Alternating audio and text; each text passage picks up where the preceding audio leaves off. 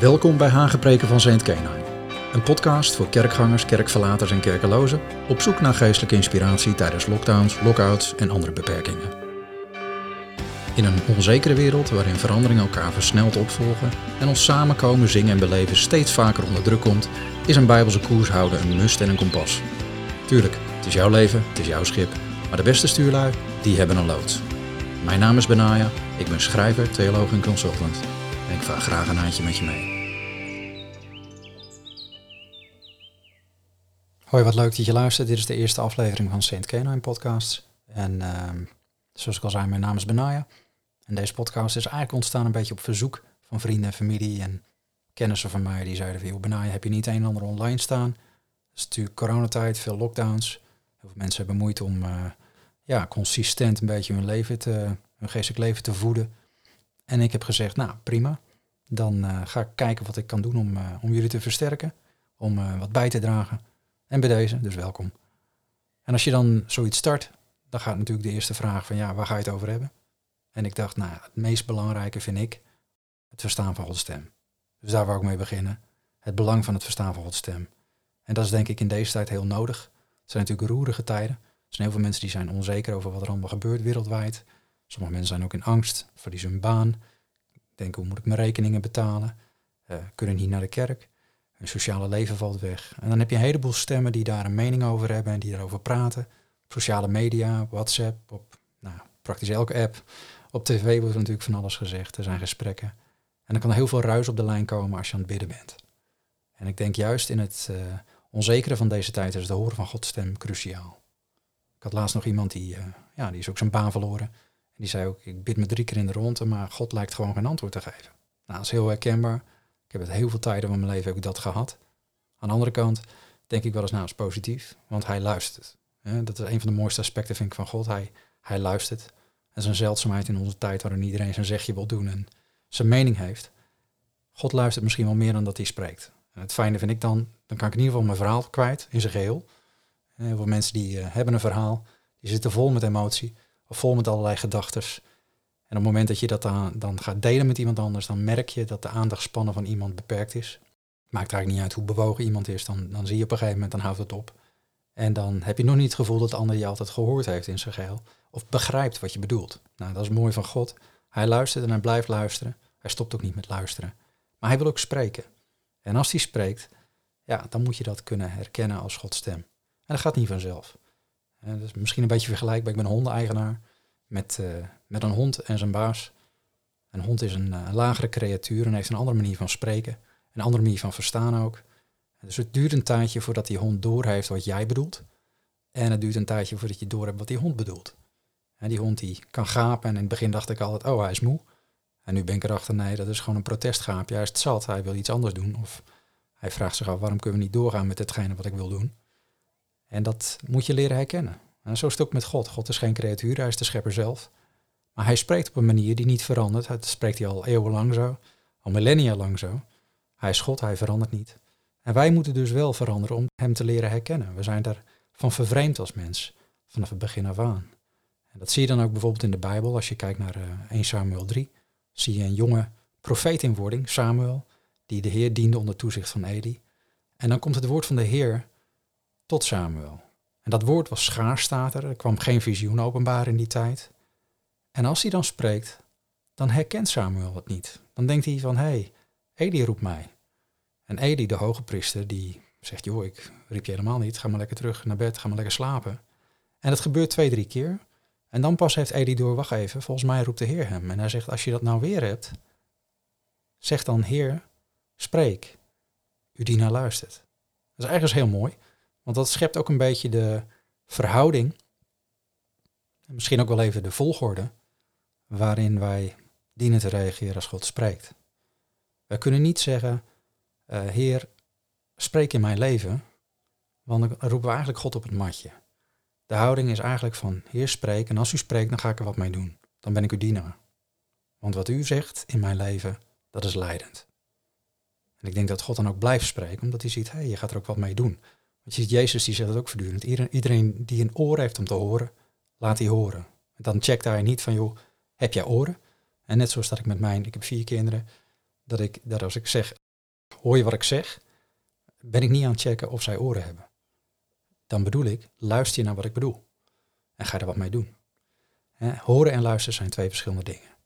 Nou, je hebt wel eens van die mensen die lijken een soort 1 2 te hebben met de Almachtige. Die, het lijkt wel alsof God een soort kwebbelbox is of zo. Die zeggen van nou, ik sprak met God en toen zei God tegen mij. Nou zeg ik tegen God en toen zei God. En dan denk ik, wow, welke provider heb jij? God spreekt wel in mijn leven, maar op zoveel verschillende manieren. En vaak niet aan de lopende band op zo'n manier. Ik wil niet uitsluiten dat dat niet kan, maar heel vaak spreekt God op een, een van manieren. En in het begin, toen ik erachter kwam voor de eerste keer dat God sprak, was het heel bijzonder. Ik weet nog, toen zat ik bij navigators en bij navigators is gelukkig een hoop veranderd in de loop der tijd. Maar ik, ik merkte toen dat als ik iets deelde, zei hey, God zegt dit of dit. Dat men eigenlijk um, met een, een enorme reserve van nou, Brian, wacht even. Je kunt beter zeggen, uh, ik heb de indruk dat God dit en dit zegt. Of um, het, het zou wel zo kunnen zijn dat God waarschijnlijk dit of dit bedoelt. Maar ik kon niet zeggen, God zei. En in mijn jong christen zijn dacht ik, nou waarom niet? Want ja, God zei het toch en ik stapte erbij en bleek, het bleek inderdaad zo te zijn. Dus, dus zei God het. Nou, was misschien hier en daar misschien wel wat onvoorzichtig in. Maar het was heel bijzonder voor mij om erachter te komen van, hé, hey, niet iedereen heeft die ervaring. Tegelijkertijd is zijn leiding heel vaak subtiel. Het wordt ook wel eens verward met intuïtie. En zelfs niet-christenen pakken dat niet meteen op als de stem van God. Soms ook wel. Hè. Je leest in de Bijbel over de vrouw van Pilatus bijvoorbeeld, die een droom krijgt. Tijdens het proces uh, waar, waar, Jezus met Pilatus in zat, hè, dat hij voor het gerecht kwam. Zijn vrouw had al van God gehoord en waarschuwde haar man Pilatus. Farao kreeg een droom van God. De farao later bij Abraham, die kreeg ook bezoek van God toen Abraham had gezegd, dit is mijn zus en niet mijn vrouw. En farao dacht, nou dan ga ik het aan, lekker mee aanleggen. En die kreeg bezoek van God en die wist ook drommels goed wat het God was. Terwijl hij geen christen was. Hij was niet deel van, het, ja, van de relatie met God zoals Abraham dat was. Biliam was een waarzegger, zie je hetzelfde. Die wou God eigenlijk ontdekken. Hij ging de God raadplegen van het volk wat hij moest vervloeken. En kreeg te maken, niet alleen met God zelf, maar ook met een engel die hem bijna een kopje kleiner wou maken. Dus hij wist ook precies wat de intenties en de bedoeling en de, de woorden van God waren. Dus het is niet alleen voorbehouden aan christenen, maar zelfs niet-christenen kunnen het oppakken.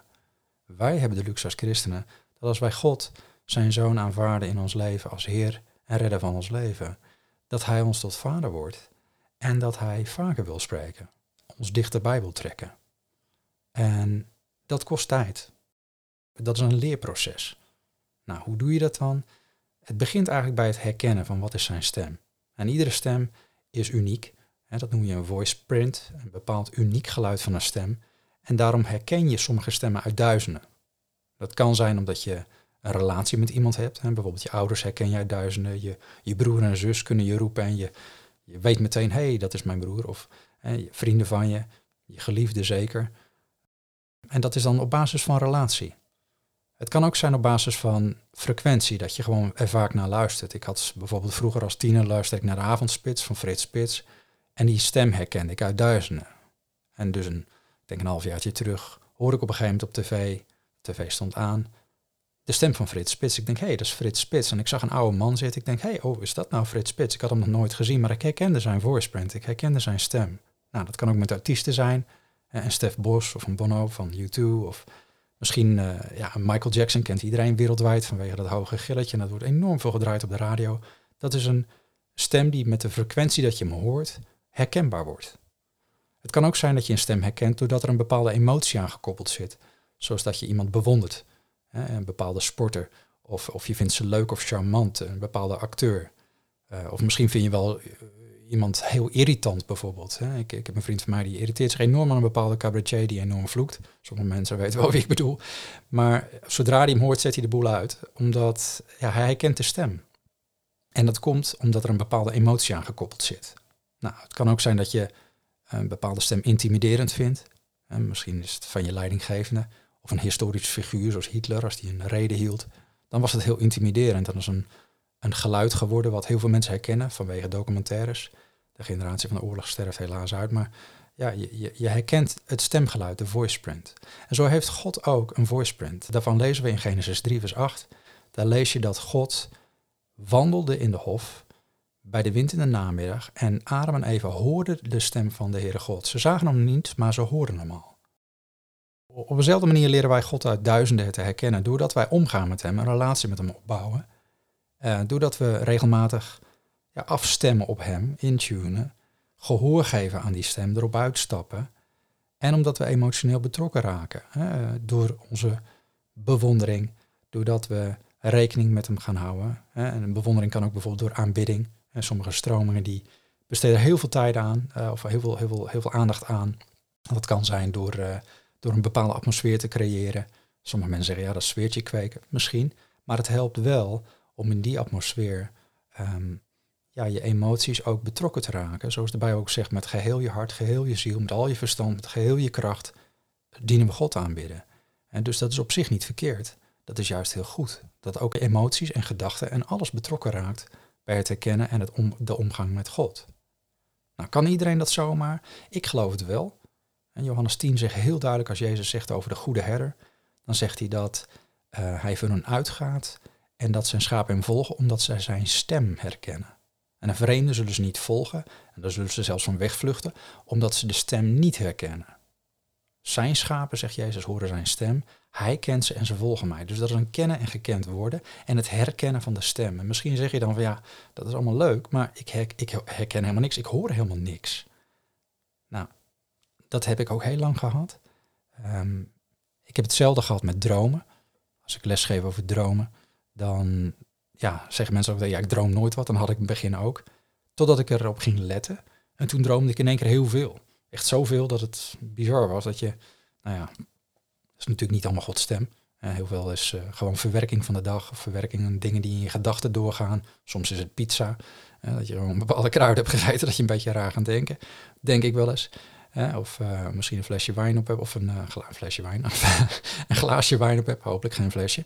Maar um, dat doet ook iets met je denken. Maar je kunt het herkennen. Je kunt ook dingen van God herkennen in je dromen. De vraag is misschien eerder, ben je een schaap? Behoor je tot zijn kudde? Want dan heb je het in je, kennelijk. Want hij zegt, mijn schapen verstaan mijn stem. Om daar gehoor aan te geven, om dat te herkennen en te volgen. En dat moet je leren. Dat wil niet zeggen dat, je dat meteen in de vingers hebt. Hè? Net zoals een klein lammetje in een kudde. Die weet niet meteen de stem van de herder die moet misschien eerst af en toe een beetje een duwtje van de snuit van zijn moeder in de rug hebben om een bepaalde kant uit te gaan. Of een kleine herdershond nodig hebben die tegen hem aanblaft van hey joh, niet hierheen. Eh, Saint Kenaan zou je zo wat zeggen. Maar daar moet je dus op toeleggen gaandeweg.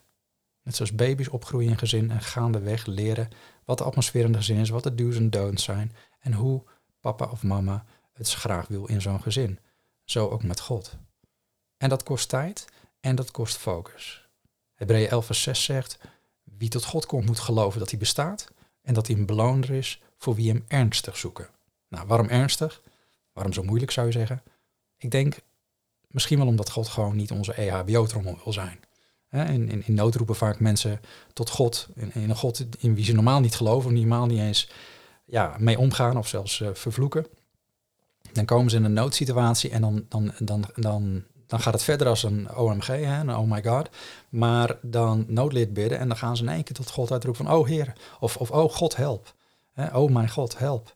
En op die manier gebruiken heel veel mensen hem in feite op, afroep. Ehm, en ik kan me voorstellen dat hij zich dan ook wel gebruikt voelt. Want hij wil een essentieel deel uitmaken van je leven. Hè, als vader. Hij wil betekenis hebben in je leven. En een vader wilde zijn voor zijn kids. Hij wil een luisterend oor geven, hij wil raad geven, beschermen, voorzien. En hij wil een relatie met je opbouwen. Hij, hij wil je bijstaan, gelukkig maar. En hij, sterker nog, hij, hij wil gewoon niet alleen een onderdeel van je leven zijn, hij wil je leven zelf zijn. Hij is de weg, de waarheid en het leven. Alleen dan kan hij jou echt ook leven geven wat optimaal wordt voor jou. En als je dat allemaal in de eigen hand wil houden, ja, dan kom je in problemen. En dat zie je aan de eerste mensen, Adam en Eva. Die zei ook van ja, dat goed en kwaad, dat, dat, dat willen we zelf in eigen hand nemen. En daar ging het fout. Toen kwam dood in ons leven en ging leven, eeuwig leven ging eruit. op het moment dat wij hem weer accepteren als vader en zeggen van u bepaalt in mijn leven wat goed is, ik ga daar niet zelf over oordelen van nou dit lijkt me wel dat en lijkt me wel zus en dat lijkt me wel zo. Ik heb er zo mijn gedachten over. Als je hem de leiding daarin geeft, kan weer leven terugvloeien naar je. Zoals we dat ook verloren hebben in het begin. Maar dan moet je wel geloven dat hij er voor je is en dat hij contact wil. Als jij dat ook echt wil. Ehm, sommige mensen zeggen dan nou eerst zien en dan geloven, maar bijbelsproken werkt het dus precies andersom. En je leest, leest het in dat tekstgedeelte wat, wat ik net aanhaalde van, uh, van Samuel. Daar lees je in de eerste drie versen. Het woord van de Heer was schaars in die dagen en er kwam geen visioen openbaar. Met andere woorden zit een verbinding tussen het woord en het zien van een visioen. Het is ook heel opvallend dat in vers 2, daar zie je dat Eli op zijn slaapplaats lag, zijn ogen begonnen zwak te worden, zodat hij niet meer kon zien. Dat is heel apart dat dat ertussen staat, alsof dat een, de natuurlijke situatie een verbinding had met het voorgaande wat er gezegd werd. Er was geen woord van de Heer, of, of schaars, en er kwam geen visioen openbaar. Uh, toen Samuel zich te slaap had gelegd, staat er voordat de lamp van God gedoofd werd in de tempel van de Heer, toen riep de Heer Samuel. Het is een hele boeiende. Het is dus niet eerst zien dan geloven, maar het is eerst geloven en het horen van het woord van God en dan ga je het zien. De profeet Habakkuk spreekt ervan in Habakkuk 2 vers 1. Die zegt, ik ging op mijn wachtpost staan, nam mijn plaats op de vestingwal en ik keek uit om te zien wat hij mij spreken zou en wat ik antwoorden zou op mijn aanklacht. En dus je gaat uitkijken naar wat hij spreekt, niet op wat hij laat zien. En dat is een boeiende. Je ziet ook in, Genesis, je ziet dat God als creator iets spreekt en dan ontstaat er iets. Dan kun je wat gaan zien. De eerste, eerste functie in die zin van, van taal is dan ook niet communicatie, maar is creatie. En God spreekt en het was er. En God zei, er zij licht en er was licht. Als hij nooit had gesproken, had je ook nooit het licht gezien. Nou, dat is heel bijzonder. En zo wil hij ook spreken in jouw leven. En als je dat wilt, dan, dan kan er een band ontstaan tussen jou en God, een vriendschapsband. En dat lezen we ook over Abraham. Abraham geloofde God en dat is hem tot gerechtigheid gerekend. En hij werd een vriend van God genoemd, Jacobus 2, vers 23. En doordat er een vriendschapsrelatie tussen jou en God ontstaat, ga je nu eenmaal dingen zien van God die anderen niet 1, 2, 3 hebben gezien, omdat ze niet stilstonden, niet luisterden en hem niet aankeken op dat moment. Want God heeft zijn vrienden waar hij aan dingen openbaart. Dat lees je ook over Mozes. Exodus 33 staat dat. Dat de Heer sprak tot Mozes van aangezicht tot aangezicht, dus face-to-face, zoals een man met zijn vriend spreekt. En als, als, als Mozes dan zich zorgen over maakt over dat ze verder moeten trekken, dan zegt hij, moet mijn aangezicht meegaan om u gerust te stellen. Met andere woorden, moet ik dicht bij je blijven, als een vriend. En dat wil God dus. God wil met jou spreken, niet op afstand. Hij wil met jou spreken face-to-face. God leent zich niet als een Facebook-vriend. Hij lijkt je wel, maar hij is geen volger. Wij volgen hem. En dat kan niet als je tegen zijn rug aankijkt.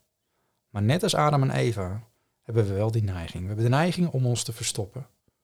Zij vonden het ook eng, ze wisten we hebben een aantal dingen gedaan die niet kloppen. En zo hebben we dat vaak ook in ons eigen leven.